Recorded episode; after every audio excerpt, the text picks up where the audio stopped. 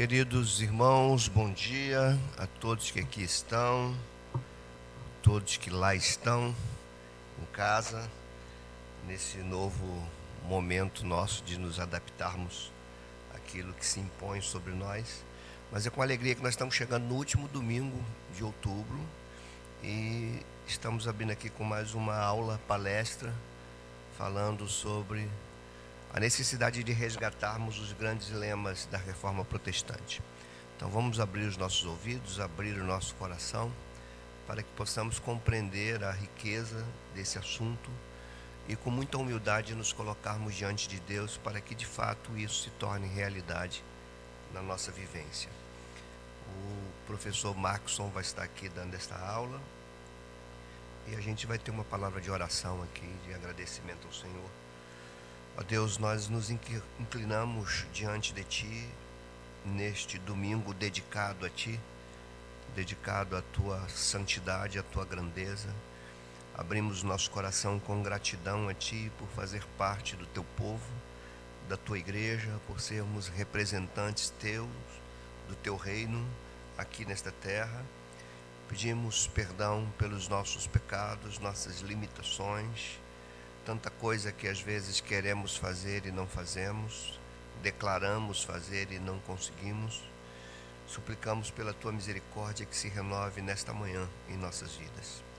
Abençoa esta aula e, sobretudo, esteja com a vida do nosso amado irmão Markson, que estará aqui falando, transmitindo para nós conteúdos de tanta importância para aqueles que querem servir a Ti com retidão. Que Teu nome seja glorificado que somente a Ti seja dada glória, hoje e sempre. Amém. Meu amado irmão Marcos, vem aqui que eles vão fazer a limpeza aqui, do, a higienização aqui.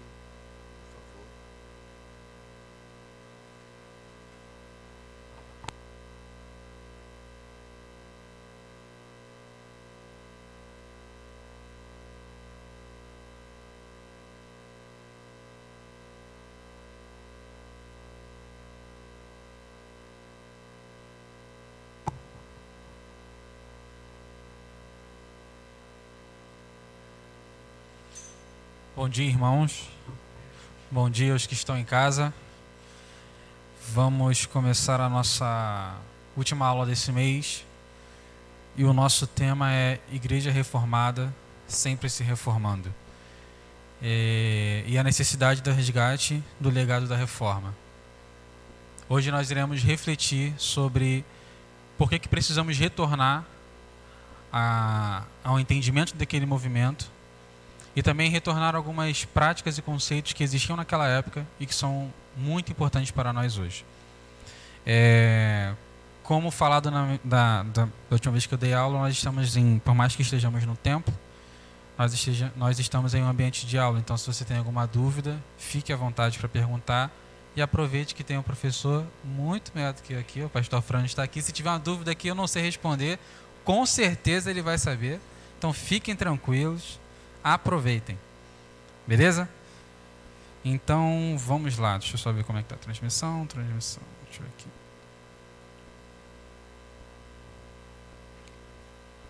Beleza. Então, vamos. É, Para a gente começar a falar sobre essa, essa necessidade de retornarmos a esse legado, nós precisamos reconhecer algumas coisas. Primeiro, que os tempos são similares nós estamos em tempos parecidos.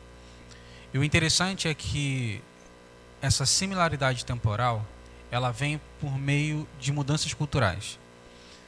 Por que, que a reforma, e a gente ouviu isso na aula passada do pastor Gilmar, por que, que a reforma foi propícia naquele tempo? Por que, que não antes? Por que, que não depois? Por que, que mais ou menos no século XVI aquilo ocorreu? Porque estava num momento de mudança cultural. Havia um, um sentimento que, que estava sendo gerado no coração de muitas pessoas. É, o povo como um todo vinha sofrendo com algumas definições da igreja, da igreja Católica já há muito tempo. E por conta disso, um movimento foi sendo gerado. Esse movimento foi chamado de, deixa anotado, o, rena, o renascentismo. Uma necessidade de retornar a pontos clássicos e dos clássicos que existiam naquela época. E aí vieram muitos questionamentos. Vieram questionamentos da, daquele momento, questionamentos de autoridade, questionamentos da igreja como um todo. Havia um movimento muito forte de, chamado intelectualismo também que estava para surgir. Isso e esse intelectualismo era por conta de um retorno a fontes. Havia uma grande necessidade de retornar àquilo que era antigo. Eles sentiam essa falta. Havia assim essa mudança da era medieval para uma era moderna, chamada tanto que muitas pessoas falavam de da era obscura, da era obscura que havia na era medieval para uma era de luz que trouxe que surgiu com o racionalismo e etc. Então havia é, essa pulsante mudança cultural. A, a mente das pessoas estava diferente, a maneira como as pessoas enxergavam as coisas estavam diferentes. E se nós pararmos para pensar, essa, isso acontece conosco hoje. Eu, se eu, se eu da minha infância, por exemplo, eu tenho 30 anos. E quando eu penso na minha infância, as pessoas com quem eu tinha relacionamento, a maneira como meus amigos se comportavam naquela época, a maneira como as pessoas, e às vezes até esses mesmos amigos, se comportam hoje, é plenamente diferente. Os tempos mudaram. Ah, nós estamos em um momento, em uma era pós-modernista. E nesse momento de pós-modernismo existem algumas mudanças que parecem um pouco com as mudanças que haviam naquele momento, no século XVI. A diferença é que é o segundo ponto, que é a quebra do monopólio da verdade. Porque naquela época, o monopólio da verdade era detido pela igreja. A igreja dizia o que era verdade. Estava num momento de quebra desse monopólio, porque quem, quem passaria a dizer o que era a verdade era a ciência. A ciência iria provar que a igreja estava errada em muitos aspectos, em algumas definições científicas. E, e esse movimento, o racionalismo, e aí a gente vai ver de, mais à frente, mais à frente veria o racionalismo autônomo, essa necessidade do intelectualismo, isso estava quebrando o monopólio da verdade que era da igreja. Então o mundo ele era é, pré-moderno, porque a igreja dizia o que era a verdade, estava entrando numa era moderna que a ciência dizia, diria o que era a verdade. E hoje nós estamos numa era pós-moderna, dita uma era pós-moderna, que quem diz o que é verdade é o próprio ser humano. Então há uma descentralização da verdade. A verdade ela não é dita por um órgão ou dita por um é, por alguém, por um, um órgão superior, porque há essa rejeição à autoridade, há essa abjeção à autoridade. Então quem dita o que é verdade é o próprio ser humano. Então existe essa quebra do monopólio da verdade. E nisso, existe o desvio da razão da existência da igreja. Já que a igreja não me diz mais o que é a verdade, por que, que ela existe? E os questionamentos começam a, a, a existir naquela época. Havia uma necessidade de uma autonomia de consciência, que é, o segundo, que é esse quarto ponto, e também um questionamento da razão da existência da igreja. Uma vez que era provado que muitas das coisas que ela dizia era mentira. E nisso, se nós pararmos para pensar, existe a mesma coisa hoje. Existe um questionamento de por que a igreja existe. Um grande movimento ateísta, por exemplo, que surge no final do século passado, ganhando muita força no, no, nesse finalzinho, né? E que atingiu uma massa muito grande de jovens, questionando a razão da existência da igreja, por conta do monopólio da verdade e da autoridade. A gente parte então para uma autonomia da consciência, de que uma vez que quem dita o que é verdade sou eu, a minha consciência é autônoma. Eu não dependo de nada, pelo menos a princípio, para dizer aquilo que eu penso ou para dizer o que é a verdade. Só que isso é um auto engano, porque toda verdade é construída à base de alguma coisa. Nenhuma verdade é autônoma, necessariamente. Ela é um, ela é um resultado de algo, mesmo que a gente não admita, mas ela é um resultado de algo. A diferença para nós é que nós admitimos que ela, ou queremos admitir que ela vem da Bíblia, vem da Escritura. Mas a grande maioria das pessoas não, vai falar que é uma autonomia, é uma consciência autônoma, que não depende de A, B ou C, ou de governo, ou de seja lá o que for, para determinar aquilo que eu penso. É o penso, logo existo. Só que não é bem assim. E a gente sabe que não é bem assim. E a gente tem uma outra similaridade que é uma ampla propagação de informação. Naquele tempo, foi a invenção da imprensa que auxiliou que escritos, livros chegassem a outros países com uma certa velocidade que não tinha antes, porque antigamente tudo era copiado, existia uma profissão chamada copista, que era a pessoa que sentava e ficava copiando mesmo, escrevendo, escrevendo, escrevendo, escrevendo, para que outra, para que aquela informação, aquela cópia chegasse a algum outro lugar. Com a invenção da imprensa, isso acelerou muito o processo. E a, esses escritos começaram a chegar em outros países com uma maior facilidade. Tanto que outros reformadores, como Martin Bucer e o próprio Calvino, foram influenciados pelos escritos de Lutero. E é engraçado que, por exemplo, Calvino nunca conheceu Lutero fisicamente, mas conheceu os escritos. E, e, aquela, e eram países diferentes. Calvino lá na França, nascido na França, depois em Holanda, Lutero na Alemanha. Naquela época, o meio de transporte era só cavalo. Então, a verdade, a verdade a, a, aquele estudo, aquele conhecimento, aquele livro de Lutero chegou até outro país com uma certa facilidade e causou um grande impacto. E é o que a gente vê hoje, por exemplo. O maior exemplo é esse aqui agora. A gente está dando aula aqui e tem gente em casa nos assistindo, prestando atenção na, naquilo que está sendo falado. E existe uma ampla propagação da verdade, da informação. São tempos similares que nos propiciam uma uma propagação daquilo que nós cremos. Que nos trazem verdades das quais muitas das vezes estavam escondidas ou então separadas em um certo canto. Nos dão acesso a informações que muitas das vezes a gente não imaginava que existia. Então, querendo ou não, a tecnologia nos proporcionou isso. E esses tempos comuns, eles geram essa necessidade em nós de uma reforma. Isso porque nós precisamos assumir que da mesma forma que a igreja estava no século XVI, desviada do seu ponto central, a igreja do século XXI também está desviada do seu ponto central. Nós damos graças a Deus que não são todas as igrejas como porque antigamente era uma igreja só e havia um único pensamento e havia uma única ordem. Nós agradecemos muito a Deus que não são todas as igrejas que estão plenamente desviadas. Porém, nós quando pensamos na igreja de Cristo, quando pensamos no conhecimento do que as pessoas têm fora daqui, do que é a igreja, que, que eles observam, a igreja que eles observam, a igreja que está na televisão, por exemplo, é uma igreja que está muito desviada daquilo que é a verdade. Está muito distante daquilo que é a verdade. Isso evoca em nós uma necessidade de reforma. Evoca em nós uma necessidade de retornar esse legado. É necessário. Porque está muito distante de onde deveria estar. De tempos em tempos, e aí a gente entra nesse próximo slide que vai falar sobre a declaração de Cambridge. A gente já falou isso na, na aula, na penúltima aula.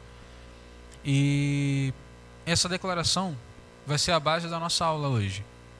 Em 96, um grupo de pessoas, uma aliança evangélica, uma aliança cristã, eles se reuniram para falar, para discutir basicamente isso que o lema, as coisas que haviam sido geradas na reforma estavam muito distantes da igreja daquela época, final do século passado. E entre os dias 17 e 20 de abril de 96, a Aliança de Evangélicos Confessionais realizou em Cambridge, em Cambridge, Massachusetts, essa reunião.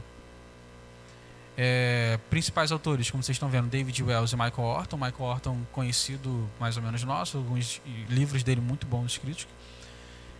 E qual é o sentido daquela reunião? É um chamado à igreja para o arrependimento e para retomar as confissões e o legado da reforma. E é algo que nós precisamos exercitar todos os dias.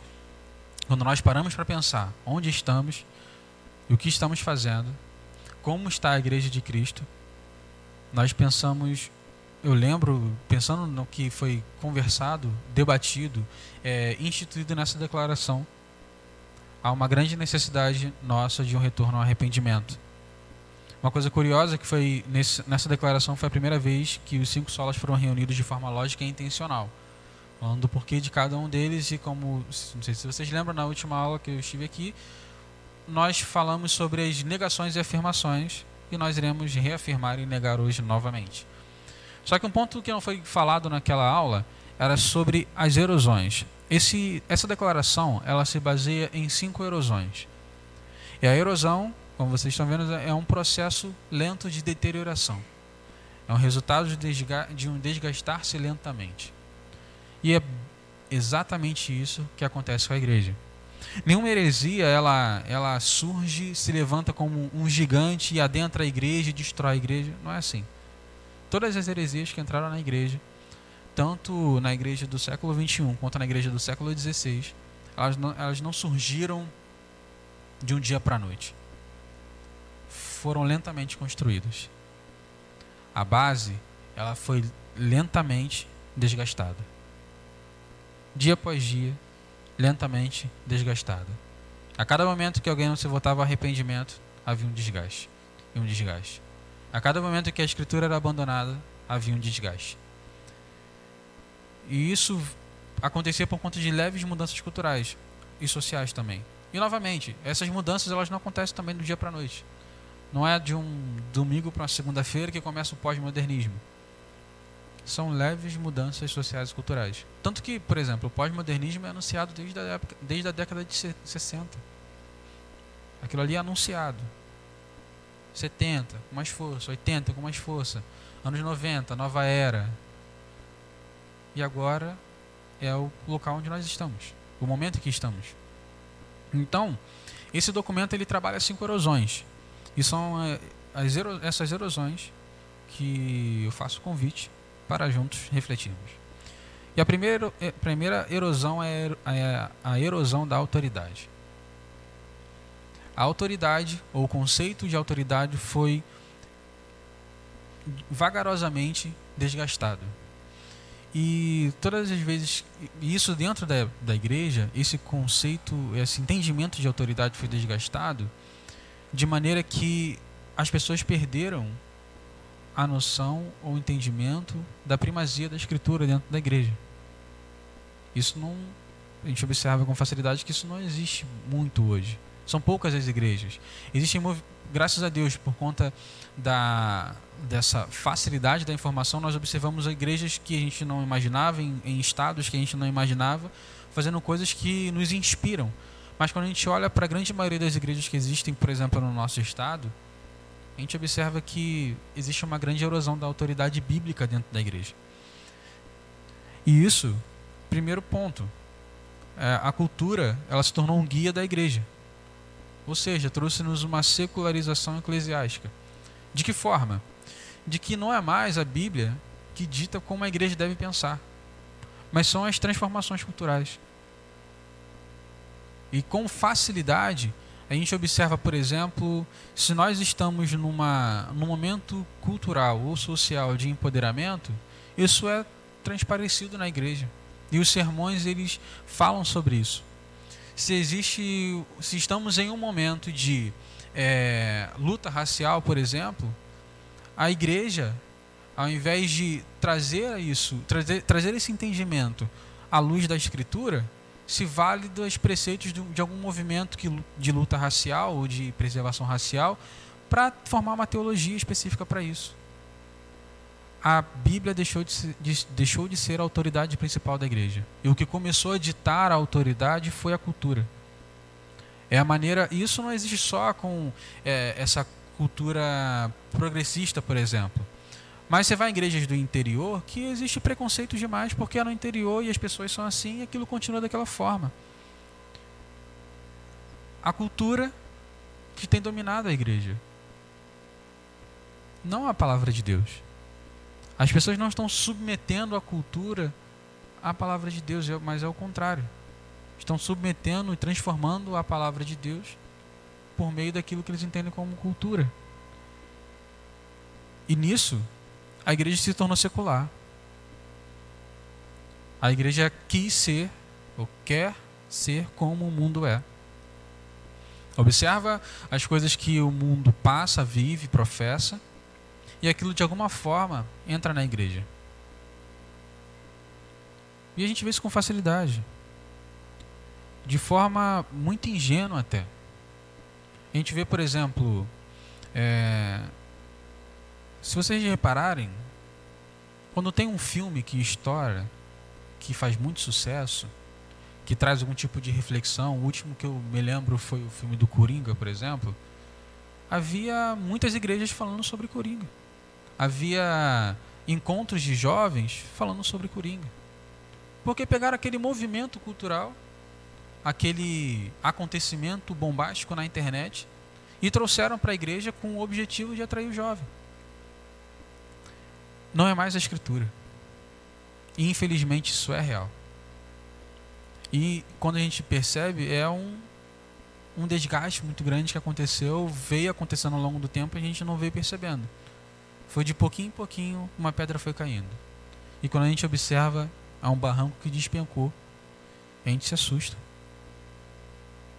Mas novamente, não foi de um dia para o outro, foi de pouquinho em pouquinho. E aí o barranco despenca. Outro ponto é a negligência pastoral. E aí, é, eu não vou nem falar sobre essa negligência intencional, mas eu falo de uma negligência ingênua também. Daquele do, do pastor que ele não ele não se vale da escritura para guiar a igreja.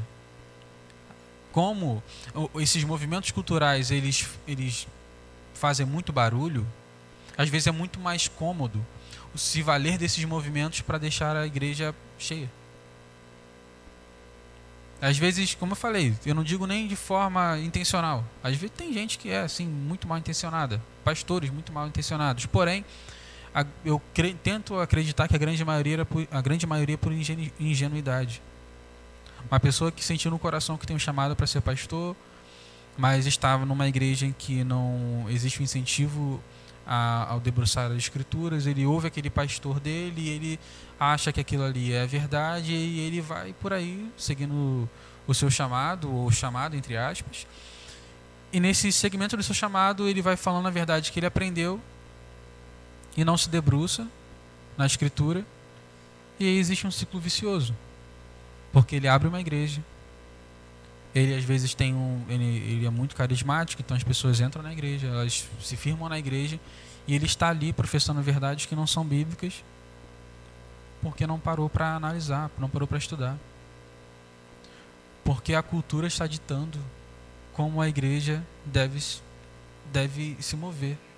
E se acontece alguma coisa que a, na, na sociedade que faz muito barulho, ele traz para dentro da igreja, ou para falar positivamente ou negativamente contra aquilo ali. É o que mais acontece. E nisso existe um grande desejo de satisfação pessoal. E aí a gente volta para o ponto que foi falado das similaridades, que é a grande necessidade de expor e fazer como centralidade a verdade que eu professo. Então, não é mais a palavra de Deus que guia, é o meu entendimento, é aquilo que eu percebo sobre a palavra de Deus. Novamente, isso veio aos poucos. Não foi de um dia para a noite. Mas, de pouco a pouco, a verdade pessoal, a verdade do ser humano, foi substituindo a verdade do Evangelho.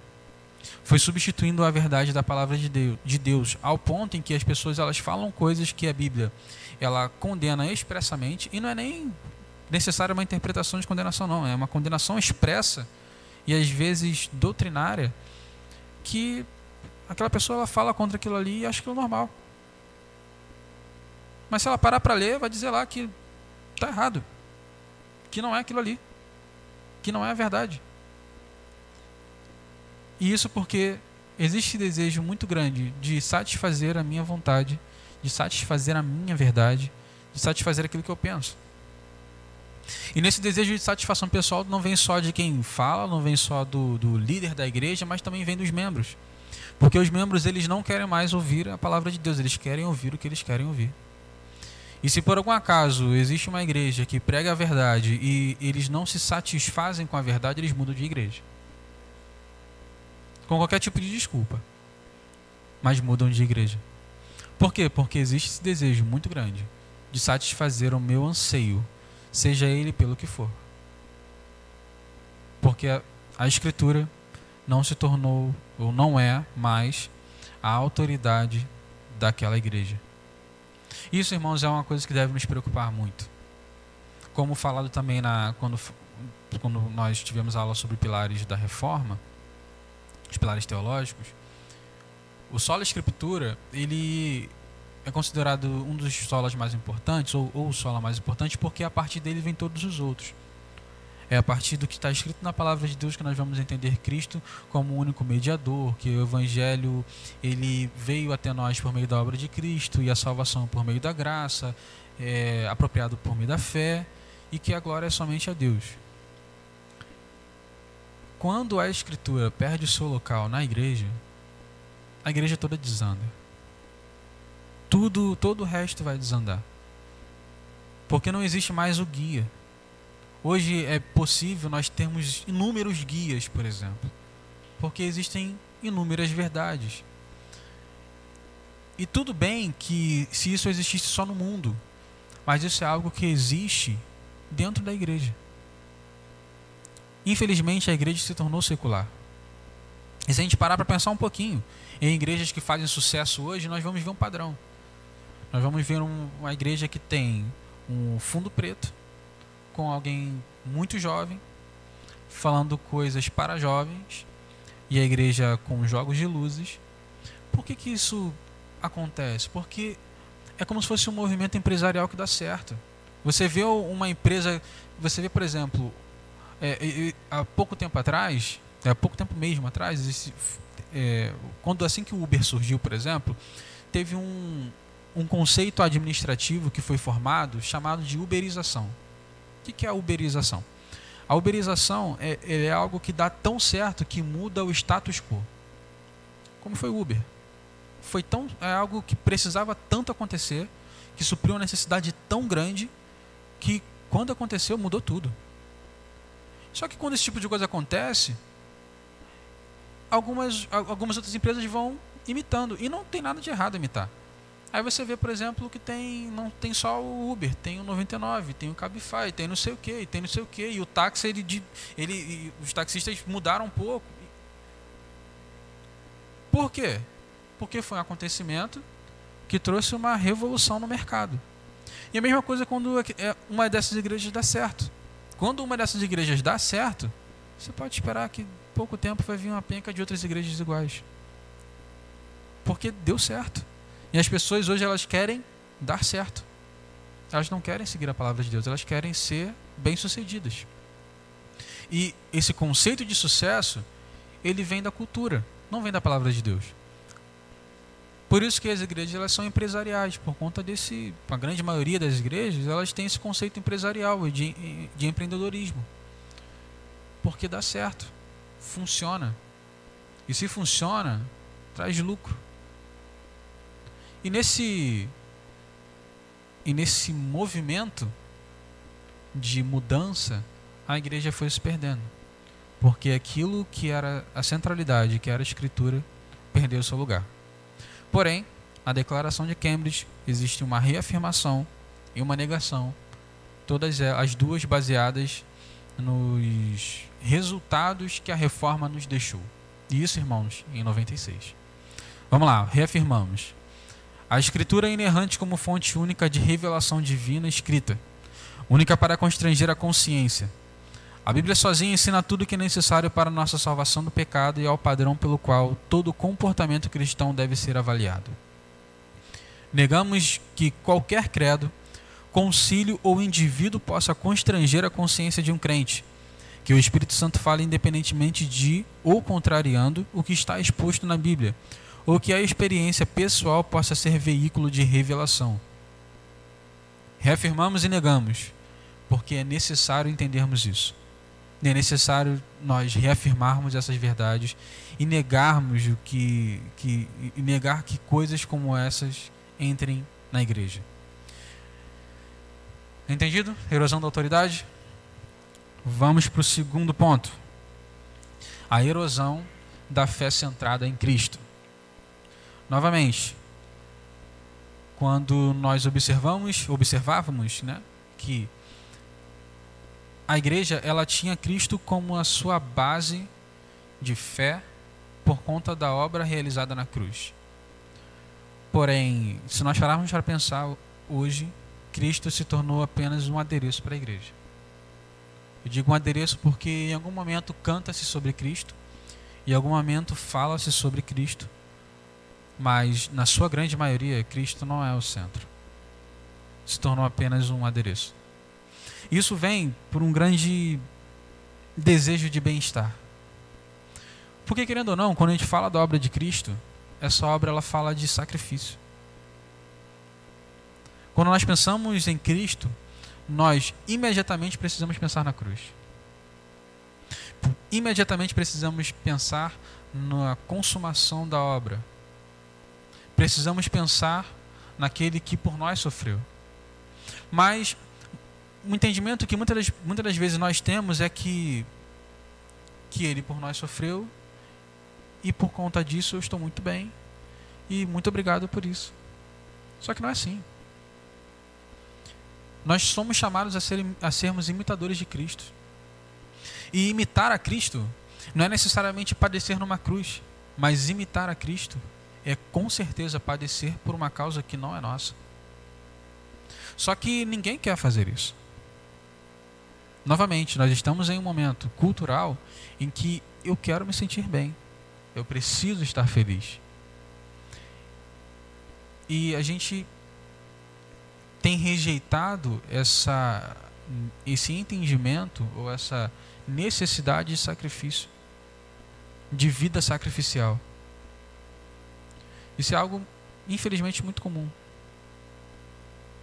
E isso por quê? Porque, primeiro, a Bíblia já foi, já teve essa erosão da autoridade, e como a cultura dita como a igreja se comporta, então eu quero viver bem porque eu vejo pessoas vivendo bem. Eu entro numa rede social e vejo várias fotos maravilhosas, de finais de semanas maravilhosos, que eu quero também ter participado. Eu quero me sentir bem. Nessa necessidade de estar bem, nessa necessidade de estar feliz, eu vou abdicar de uma vida que me leva e me chama ao sacrifício. Irmãos, é o que a gente mais observa hoje. Coisas que, se a gente parar para pensar, são tão pequenas, como, por exemplo, estar aqui às 8 horas da manhã para a EBD. É só levantar mais cedo. Só que eu preciso tanto estar bem. É tão confortável às vezes do jeito que eu estou, onde eu estou. E esse abandono do conforto, ele cada dia tem sido mais difícil. Não quero mais me sentir desconfortável por algum motivo. Se é desconfortável, eu rejeito. Mas se me gera algum tipo de conforto, eu trago para mim. Isso, irmãos, é muito real. E a cada vez mais que isso vem acontecendo, nós perdemos a fé que é centrada em Cristo. Por quê? Porque nós, primeiramente, deixamos de imitar a Cristo e levamos a vida do jeito que a gente quer. Porque nós queremos estar felizes, nós queremos estar felizes o tempo todo. Eu quero essa sensação de felicidade o tempo todo. Só que aí tem um problema, porque a Bíblia ela fala de condenação. A Bíblia ela fala de arrependimento e ela fala de um retorno de Cristo para chamar aqueles que são seus. Só que o grande conflito é que eu quero crer nisso tudo sem deixar de crer naquilo que eu estou crendo agora. Então eu transformo meus meios de salvação meus meios de, de, de me apropriar da obra de Cristo se transformam. E há esse choque de que eu sei que Cristo vem para levar a tua igreja e eu quero fazer parte dessa igreja, só que eu não quero deixar de ser como eu sou. Então eu transformo, eu mudo, seja na minha mente, seja por meio da igreja, essa igreja que Jesus vem buscar. que não vem mais buscar a igreja que está escrito na Bíblia. Vem buscar a igreja que eu quero. E quando vem buscar a igreja que eu quero, eu me torno um cristão com minhas próprias leis. Ah, porque eu acho que Jesus não se importa com isso. Ah, porque eu acho que isso não é errado. Ah, porque eu acho que isso aqui não tem nada a ver. Eu, porque eu acho que está tudo bem. E eu vou transformando, tirando Cristo do centro. E eu dito agora como que é a salvação. Porque nós estamos cada vez mais pregando o evangelho que é sem cruz. É uma coisa que às vezes a gente não para para pensar. Mas é muito estranho e muito difícil de acreditar. É, eu não duvido da obra do Espírito Santo. Mas se a gente parar para pensar que quando a gente, quando é, é, a gente vê o dado de que cerca de 10% dos brasileiros são cristãos, 20 milhões de pessoas, será que de fato são 20 milhões entendendo que é um evangelho de cruz? Será que são 20 milhões entendendo que existe sacrifício nisso? Que existe abdicar de, de uma vida mundana? Será que são 20 milhões de pessoas sabendo que existe um caminho de santificação que é responsabilidade nossa em conjunto com o Espírito Santo, de que eu preciso me abdicar do pecado, me arrepender? Será que são 20? Não são. É um fato. Não são. É muito, é muito estranho quando você observa algum tipo, uma pessoa que ela se diz cristã e ela tem um milhão de seguidores, essa pessoa, para ela ter mais ou menos um milhão de seguidores, ela deve estar agradando a grande maioria deles. Irmãos, o evangelho não agrada tanta gente assim. Quando você observa que tem essa figura pública cristã que tem milhões de seguidores, isso é muito estranho. Ela deve estar pregando algum outro evangelho, porque Jesus não tinha isso tudo de seguidor. O próprio Jesus tinha 12 e um traiu. Em alguns momentos, aqueles que estavam com ele abandonavam ele. Reunia ele mais três para orar, falava assim: continua orando aí, os caras dormiam. Mas você acha que de fato existe? Irmãos, não tem. Isso não, é muito estranho isso. A gente deve, quando você olhar um nome grande desse que arrasta uma penca de gente, cara, duvida um pouco. Porque provavelmente não está pregando uma verdade. Deve estar pregando alguma outra coisa. Porque se a gente olhar a verdade, a verdade ela é. Não é que ela é excludente, mas ela confronta. E as pessoas não gostam de ser confrontadas. Ela, ela, ela nos convida a olhar para dentro. E quando você olha para dentro, você vê que tem que mudar muita coisa. E as pessoas não querem sair do conforto. Então, nós precisamos pensar. Nisso, nós reafirmamos que a nossa salvação é realizada unicamente pela obra mediatória do Cristo histórico. Sua vida sem pecado e sua expiação por si só são suficiente para nossa justificação e reconciliação com o Pai. Desculpa. Negamos que o Evangelho esteja sendo pregado se a obra substitutiva de Cristo não estiver sendo declarada e a fé em Cristo em Sua obra não estiver sendo invocada. Precisamos reafirmar essas verdades e negar que esses acontecimentos entrem na igreja. Próximo ponto é a erosão do Evangelho que é um segmento lógico. E o muito interessante desse documento da Declaração de Cambridge é que, como falei no início, é a primeira vez que, logicamente, os cinco solas foram é, arrumados com intenção. Então, derruba-se a escritura, Cristo perde a centralidade, Cristo não é mais o centro da igreja, e logo nisso eu perco, eu não, é, é, é, perdido esse entendimento do que de fato é o Evangelho.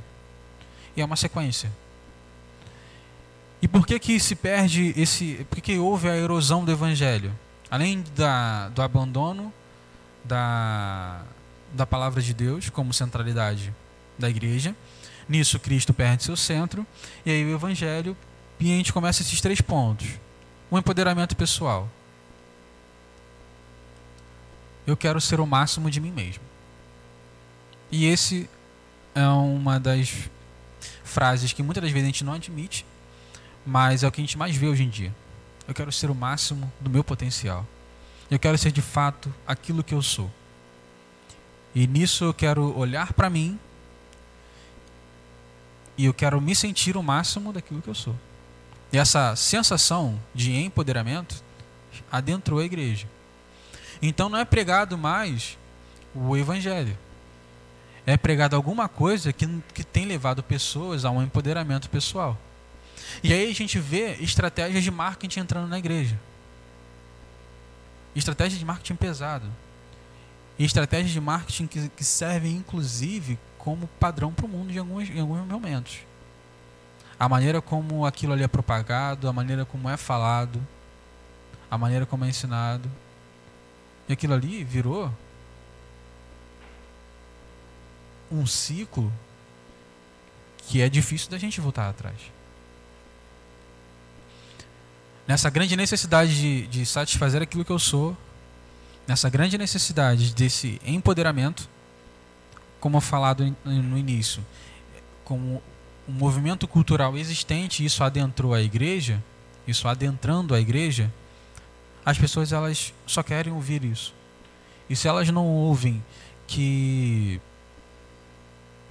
Jesus te ama, se elas não ouvem que Jesus morreu na cruz por você, se elas não ouvem que você é o centro e você é o ponto fraco de Jesus, elas não querem mais ouvir isso.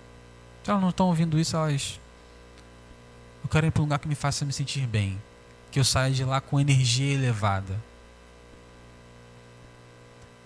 E aí a gente vem dentro dessa linha desse acontecimento e, e, é muito interessante porque esse documento de Cambridge de 96 ele surge por conta do, da, da ascensão do movimento neopentecostal em relação principalmente em relação ao essa necessidade de enriquecimento dentro da igreja, a teologia da prosperidade.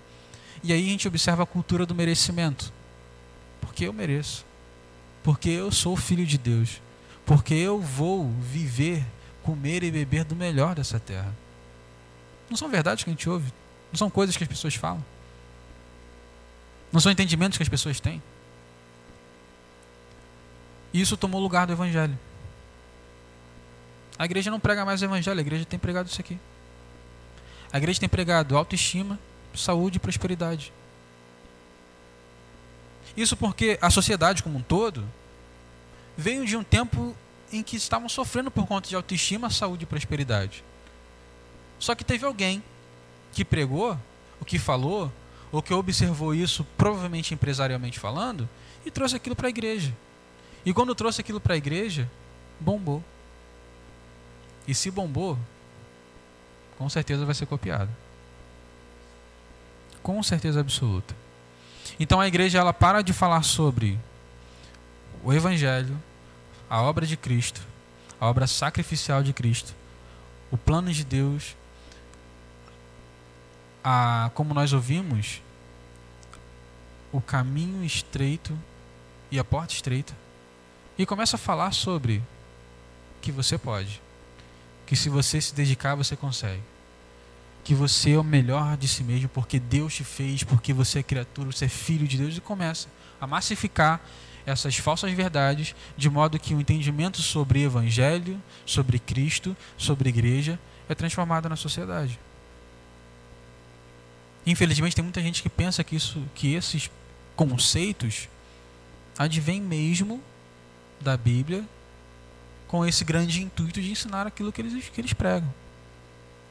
Isso é triste. Isso deve nos levar a um, um, nos evocar uma sensação, um desejo de lutar contra isso. Entendendo quanto o evangelho deteriorou, nós reafirmamos que na salvação somos resgatados da ira de Deus unicamente pela sua graça. A obra sobrenatural do Espírito Santo é o que nos leva a Cristo, soltando-nos de nossa servidão ao pecado, erguendo-nos da morte espiritual à vida espiritual. E negamos que a salvação seja em qualquer sentido obra humana. Os métodos técnicas ou estratégias humanas por si só não podem realizar essa transformação. A fé não é produzida pela nossa natureza não regenerada. Precisamos reafirmar essas verdades e negar que coisas assim estejam no meio de nós. E aí nós entramos na erosão do artigo primordial. Esse artigo primordial é a fé. É por meio da fé nós tomamos posse da obra de Cristo. Dito, inclusive, por Lutero, que é por meio desse artigo que a igreja fica de pé ou cai. E nós observamos que a fé ela está plenamente deturpada. Não é mais fé em Deus ou em Sua obra. É fé naquilo que Deus pode fazer por mim. É fé naquilo que eu consigo fazer. É fé nas bênçãos que Deus vai me dar. Se a gente para para observar, irmãos, isso não é fé. Se a gente olha para a Escritura, a Escritura ensina algo plenamente diferente de fé. E aí existe uma crença vendida. E uma crença vendida tanto de quem fala quanto de quem ouve. Porque se aquilo que é falado não me compra, eu nem fico. Eu vou embora. E aquilo, e se aquilo que está sendo falado não tem um poder atrativo, não é transformado para atrair, haverá uma grande evasão de pessoas. Eu acredito, inclusive, irmãos, que, como eu estava falando, eu, acredito que de fato esse, é, algumas igrejas, pelo menos a grande maioria, elas começam de forma muito ingênua mesmo. De uma pessoa que às vezes está muito bem intencionada, mas só aprendeu aquilo que, que ensina. Só repete. A grande questão é que eu tenho certeza, certeza que em algum momento da vida dessa pessoa ela tem um estalo. O Espírito Santo incomoda. Só que aí, aí que está, que ela com certeza entende que se ela parar de pregar aquilo que ela está pregando, a igreja vai ter um esvaziamento muito grande. E aí passa a, deixa de ser ingênuo e torna a, a, a ser intencional.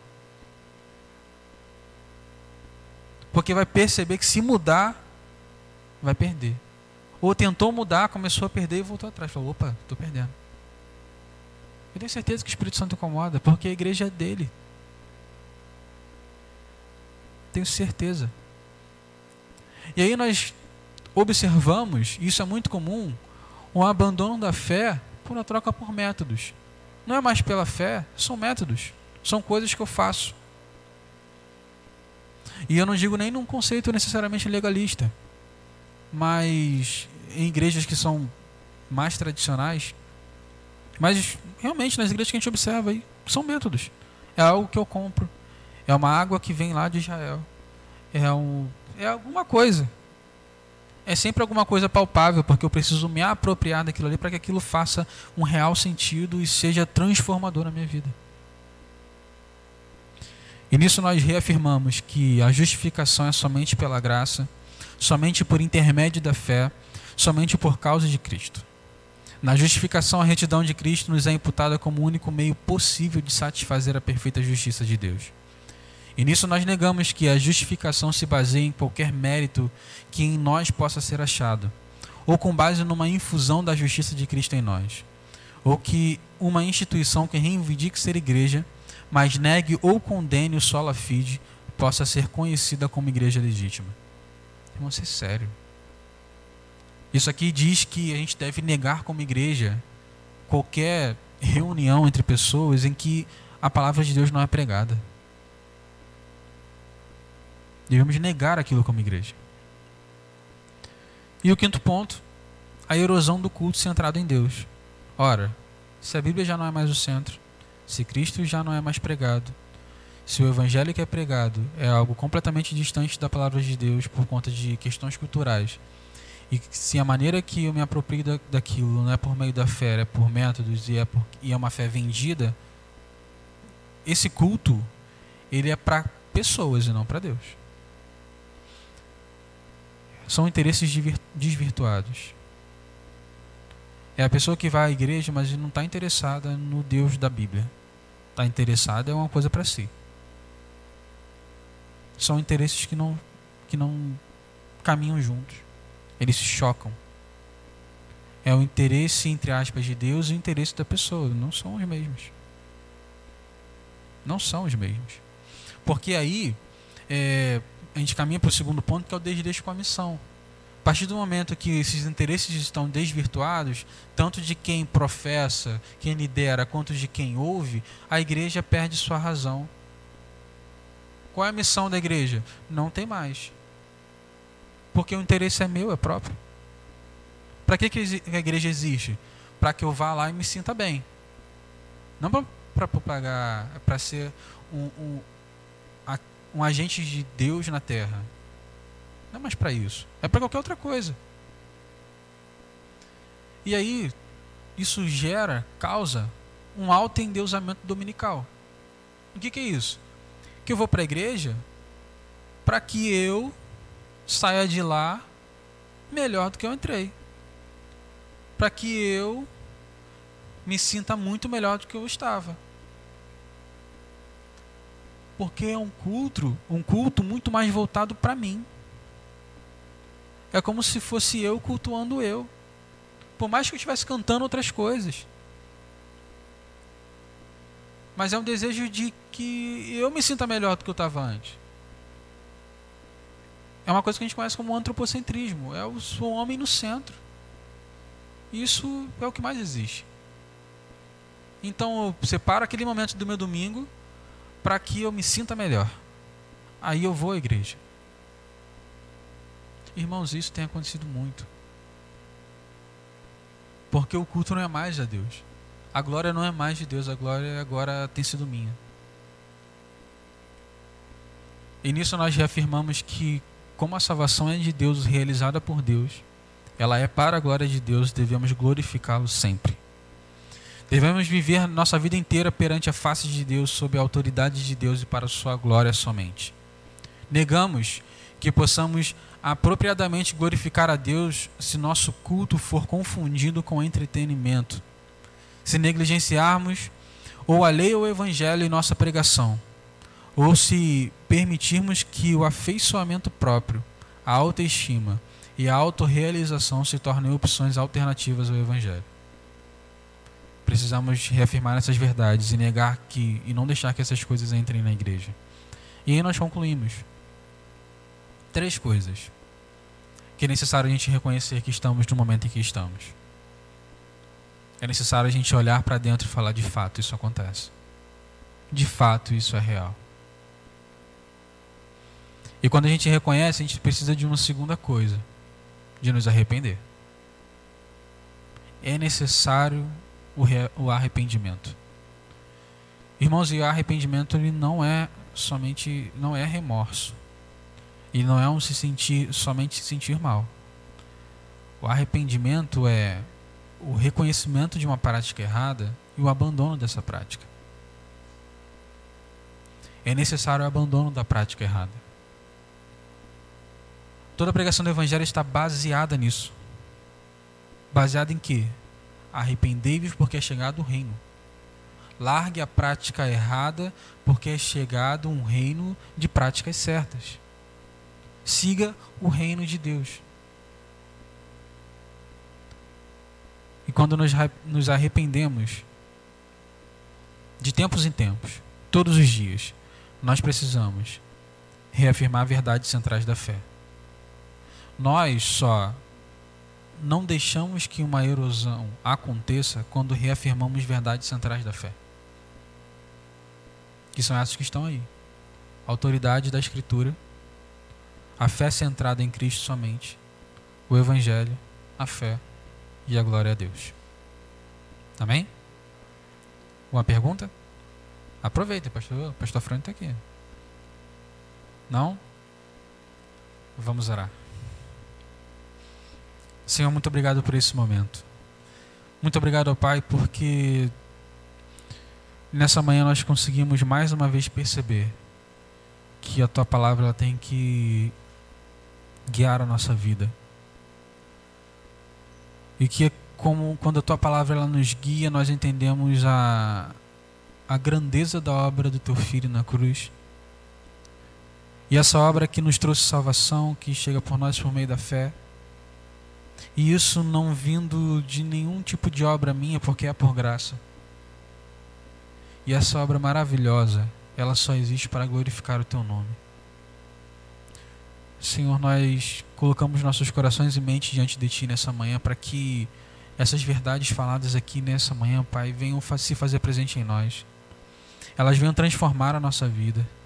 Elas venham, Senhor, nos estimular a pregar o Teu Evangelho. Elas venham nos estimular a falar da Tua verdade. Ao observarmos, Senhor, locais e momentos em que a Tua palavra não é falada, onde há um falso entendimento sobre a tua palavra, Senhor, que nossos corações venham arder, queimar, em falar, em, e que nós venhamos ser usados por ti, não para a nossa própria glória, mas para que a tua verdade seja professada nesse mundo, para que as pessoas venham entender quem de fato o Senhor é. Senhor, perdoa nossos pecados, perdoa nossos desvios, perdoa, Senhor, nossos momentos em que falamos coisas que foram contra a tua palavra, o teu evangelho. Mas, Senhor, gera sempre em nós essa percepção de, do quanto que muitas das vezes estamos distantes e, Senhor, nos, nos traz de volta. Gera em nós, Senhor, essa, esse entendimento, essa necessidade de reconhecer, de nos arrepender e de reafirmarmos tua, as tuas verdades. Seja conosco, Senhor. Guarda nossa mente e nosso coração. Em nome de Jesus. Amém. Amém, irmãos.